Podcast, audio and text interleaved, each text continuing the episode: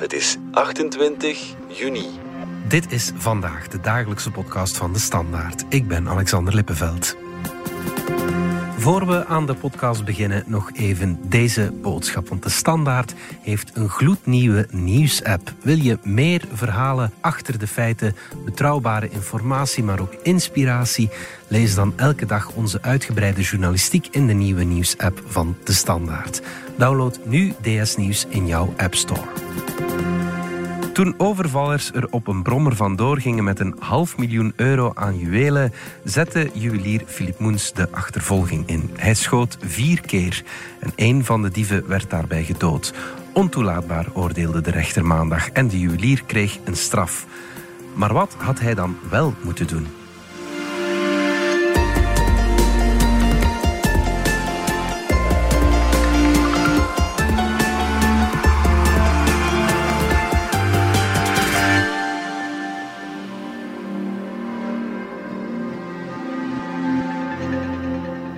Helene Beukelaar van onze binnenlandredactie. Beginnen dit verhaal best bij de feiten, denk ik, want niet iedereen weet waarover het gaat. Het is intussen bijna vijf jaar geleden dat twee overvallers de juwelierszaak van Philip Moens in Oostakker bij Gent binnendrongen. Wat is er toen gebeurd? Ja, op 7 juli 2018 zijn er twee overvallers binnengedrongen in de juwelenwinkel van Philippe Moens, die hij uitbaatte met zijn zus en zijn vader Aimé. Uh, toen al een oudere man. In de winkel waren een aantal klanten aanwezig en uh, een horlogehersteller. Dus het zat daar eigenlijk al goed vol. En zij zijn daar binnen gedrongen. Het was een zonnige voormiddag.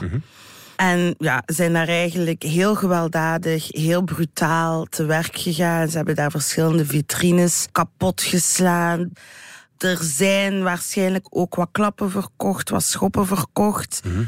En ze waren er dus op uit om uh, zoveel mogelijk juwelen mee te grabbelen. En op een gegeven moment wordt zelfs de vader, Aimé, onwel. En die zakt ineen op de grond. En de overvallers spraken zo een mengel tussen Nederlands en Frans. En in een soort noodkreet uh, riep iemand van il va mourir, hij gaat sterven.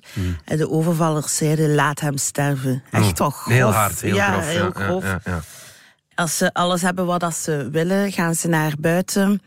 En dan staan ze daar eigenlijk een beetje te worstelen, iets te doen met de motorfiets. Mhm. Op het moment dat Philip Moens zijn wapen uit de kluis gaat halen, die Ja. laat naar buiten stapt en schiet. En schiet, oké. Hij schiet op de overvallers die wegvluchten. Dat moeten we zo zien. Het is niet dat ze hem op dat moment bedreigden. Eh Moens heeft proberen aanbrengen van ze stonden zo nog wat te dralen eigenlijk voor de deur op het moment dat hij naar buiten ging. Maar we weten dat het eerste schot gelost is. Toen zaten ze nog niet op de motor, maar dat wel ja, bijna op het punt om te vertrekken. En dat eerste schot is afgeketst op de helm en in een koelwagen terechtgekomen. Dus hij is eigenlijk gewoon echt naar buiten gegaan. Hij is achter hen aangegaan. Ja, ja, ja. Tweede schot zaten ze allebei op de motor. En dat was het dodelijke schot. Dat is door de rug gegaan, onder de rechter schouderblad van het dodelijke slachtoffer, HL. Hij heeft zich vastgeklampt eigenlijk aan de man die op de motor voor hem zat. En ze zijn weggereden, maar Philippe Moens is niet gestopt met schieten, is achter hen aangegaan. En daar zijn toen nog twee schoten gelost. We weten niet exact waar dat is, want dat is buiten camerabeelden gebeurd. ja. Maar we weten dat die schoten gelost zijn en die hebben hem niet geraakt. Het slachtoffer heeft zich nog even kunnen vasthouden, maar is uiteindelijk van de motorfiets gevallen.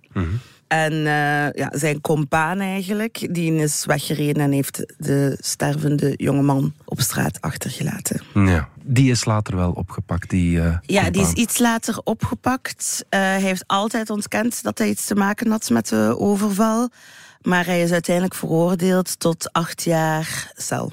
Een van die twee overvallers is dus veroordeeld, maar ook Philip Moens is nu veroordeeld voor wat er eh, daar gebeurd is. Ja, dat Vertel klopt. Hij is eh, maandagochtend na een zeer, zeer lang onderzoek en een beetje een moeilijk uh, juridisch parcours is Philippe Moens veroordeeld voor tien maanden met uitstel mhm. en een geldboete ook met uitstel. Mhm. Dus hij gaat die celstraf niet moeten uitvoeren tenzij dat hij iets verkeerd uitsteekt of zo. Ja, ja, ja. Gaat hij nooit een dag in de cel zitten of die boete niet moeten betalen.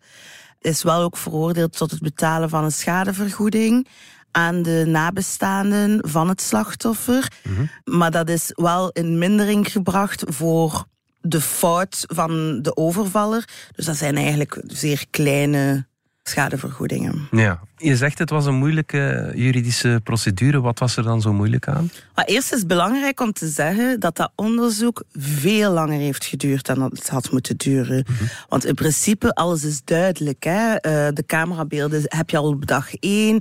De getuigenverklaringen ook. Misschien nog ballistisch onderzoek. Maar veel meer moet er niet gebeuren. Mhm. Maar er is ergens onderweg iets misgelopen. Er is een uh, PV opgesteld. En daar is pas twee jaar later op geantwoord. Dat is een grote fout van justitie die er gemaakt is. Ja. Die het eigenlijk het onderzoek nodeloos lang heeft toen aanslepen. En wat dan een serieuze leidingsweg was voor Moens, maar ook voor de nabestaanden van het slachtoffer. En dan verder, ja, het is een beetje moeilijk, want er was like, precies een beetje twijfel. Mhm. Op een gegeven moment is zij in verdenking gesteld van doodslag. Dat zijn celstraffen tot en met ongeveer 30 jaar. In juni 2022 is dat voor de raadkamer gekomen. En toen is de juwelier volledig buiten vervolging gesteld. Mhm. Waarom? Omdat de raadkamer zegt, ah ja, maar er zijn hier geen feiten, want hij was niet bij volle, hij had niet volle beschikking over zijn vrije wil. Hij was niet uh, volledig toerekeningsvatbaar. Maar twee weken na die beslissing hebben de, het parket, zowel als de partij van de burgerlijke partijen, dus de nabestaanden van het slachtoffer, beroep aangetekend. Dan is dat naar de Kamer van in beschuldigingsstelling gegaan. En die hebben gezegd: nee, nee, nee, moet hier voor een rechter komen. En dat is doorverwezen naar de correctionele rechtbank. Ja. Dus ja, het is duidelijk dat er hier een aantal rechters van mening verschillen. Hè? Dus... Ja, ja, ja. En dan is zij schuldig bevonden aan uitgelokte doodslag. Ik moet zeggen dat ik dat nog nooit gehoord heb, uitgelokte doodslag. Ja, dus uitgelokte doodslag wil eigenlijk zeggen dat iemand moet vlak voor de feiten het slachtoffer zijn geweest van een gewelddadige actie. Mhm.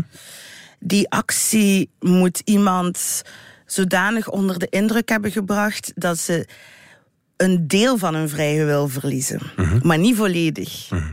En dat je daarop allerlei daden gaat stellen die nog steeds strafbaar zijn, maar verschoonbaar. Dus een beetje verexcuseerbaar in het oog van de wetgever. Mhm. En daarom zijn die straffen veel lichter. Ja, ja, als je tien maanden met uitstel krijgt en een geldboete met uitstel, dat valt, als ik dat mag zeggen, als leek nog relatief goed mee als je iemand doodgeschoten hebt, toch? Ja, alleen denk ik valt niet over te twijfelen. Het is een zeer lichte straf. Mhm. Het is ook een lichte straf omdat het onderzoek zo lang geduurd heeft en de redelijke termijn uh, overschreden is geweest. Dus mm daar wordt ook een rekening gehouden. Maar het is nog altijd een straf, er is nog altijd een schuldverklaring. En dat was niet waar dat meneer Moens en waar dat zijn advocaat Walter van Steenbrugge op uit waren. Ja. En wat bracht de verdediging dan aan?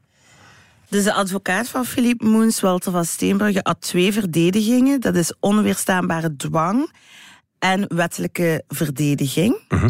Dat zijn twee concepten die ingeschreven zijn in het strafrecht om te zeggen van ik heb iets gedaan dus ik betwist niet dat ik geschoten heb, maar ik ben niet schuldig aan die daad. Ja, ja, ja. En het ene, onweerstaanbare dwang, zegt eigenlijk dat je niet meer aan beseffen bent wat je aan het doen bent. Mhm. En dus eigenlijk wat dat Philippe Moens zegt, is dat hij bijna buiten zichzelf was van emotie door wat dat er daarvoor was gebeurd.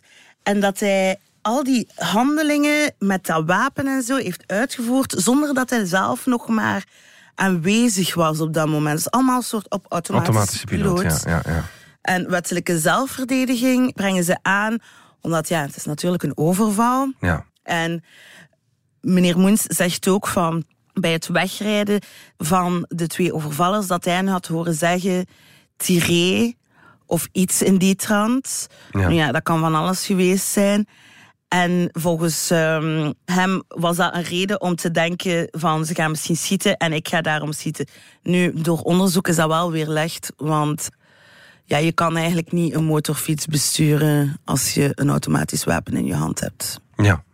Nu goed, die onweerstaanbare dwang, ergens begrijp ik dat wel. Je ziet je levenswerk gewoon wegrijden op een brommer, bij wijze van spreken. Maar de rechtbank was het daar niet mee eens. Nee, en ze voeren daarvoor een aantal elementen aan. Het feit is dat Moens, als de overvallers vertrokken waren, hij is naar een andere kamer gegaan, hij is in de safe gegaan, ook al zegt hij dat hij open stond. Hij heeft het wapen geladen, hij heeft een kogel in de kamer gestoken, hij is naar buiten gegaan en hij is beginnen schieten. En niet één keer, maar vier keer. Dus dat zijn volgens hen zijn dat allemaal zeer intentionele uh, handelingen. Hmm. Oké, okay, ja, hij had een vergund wapen, maar hij was al sinds 2014 niet meer aangesloten aan een schietclub. Ja. Dus het is ook niet zo dat hij zo'n ervaren schutter was, dat dat zo'n soort supervlotte Ja, ja. uh, actie was. Dus dat zijn, ze noemen dat gecoördineerde handelingen. Handelingen die je alleen kan uitvoeren als er nog een soort bewuste deel is en niet als je volledig soort van onder trance staat.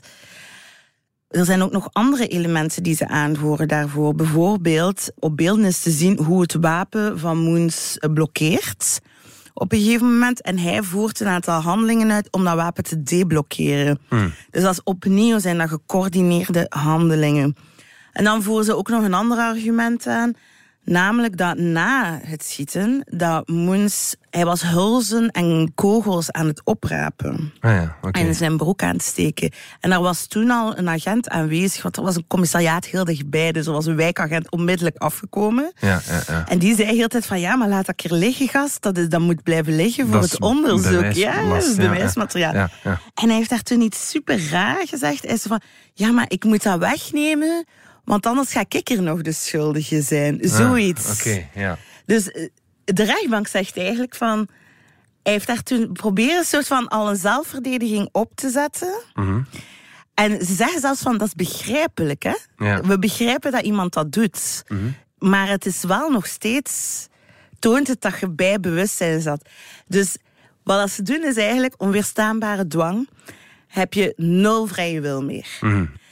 Bij uitlokking is er iets dat u propelleert om dingen te gaan doen, maar je hebt wel nog een beetje vrije wil. Je hebt nog voldoende vrije wil. Ja. Dus zij hebben eigenlijk daar, de rechtbank heeft daar eigenlijk een soort van gradaties op gezet. Ja, oké. ja, En dat ja. is de conclusie. ja. En wettige zelfverdediging, dat was het dan ook niet? Of, eh, of wel? Wel, dus eh, bij wettige zelfverdediging moet de afwerende daad, dus het ding van de verdediging, moet gebeuren tijdens de aanval, niet na de aanval. In dit geval waren ze al buiten. De rechtbank zegt, had ook andere dingen kunnen doen. Hè? Je had de deur kunnen dichtdoen en je daar verschansen met je wapen. Had de hulpdiensten kunnen bellen. Heeft geen van die dingen gedaan. Is naar buiten gegaan, is achteraan gegaan. Dus in die zin is het geen wettige zelfverdediging. Dus hij schiet hen eigenlijk in de rug terwijl dat ze al weg aan het gaan zijn. Er is geen reden meer om u te moeten verdedigen. Je mag alleen maar, wettige verdediging mag je enkel proportioneel geweld gebruiken. En je mag alleen geweld gebruiken in de zin van om je lijf en leden te beschermen, zoals het nodig is op dat moment. Maar als iemand al weg is, is hij al weg, hè? Ja, ja, ja. dan eh, heb je jezelf niet echt meer te verdedigen. En gaat Filip Moens nu nog in, in beroep na die uitspraak? Ik sprak gisteren met eh, Walter van Steenbrugge, zijn advocaat. Ja, de uitspraak is toch heel hard aangekomen bij meneer Moens. Het is voor hen heel moeilijk het idee dat hij een misdadiger zou zijn. Hè? En dat is ook denk ik een begrijpelijke reactie. Ook al is het een lichte straf, zij overwegen wel om in beroep te gaan. Als je hoort roepen dat iemand gaat schieten, ofwel laat je je beschieten en dan ben je dood. Dan zijn de overvallers eh, nog driester te werk gegaan, ofwel reageer je. En dat heeft mijn cliënt gedaan. En om in die omstandigheden te zeggen dat er ook geen sprake is van wettige zelfverdediging, dat is toch een, een, een rare logica, vind ik. Van Steenbrugge zegt eigenlijk van de rechter heeft niet genoeg geluisterd naar psychiaters. Want de rechter zegt eigenlijk van... Uh, Moens had wel nog een beschikking tot een deel van zijn vrije wil, niet zijn volledige vrije wil. Mhm. En dat is toch allemaal, ja, wie is de rechter om dat te bepalen? Hè? We moeten meer naar psychiaters luisteren daarover. Van Steenbrugge zei letterlijk, als dat in Assise was voorgekomen, dan was dat, waren daar heel farse debatten over geweest. Nu is dat eigenlijk, ja, dat is een paragraaf in het vonnis. Straks kijken we naar het bredere plaatje, maar eerst gaan we er even uit voor reclame.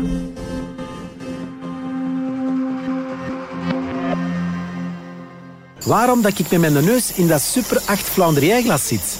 Ah, ben ik de cola aan het verkennen, hè? Super 8. Lekker onverwacht.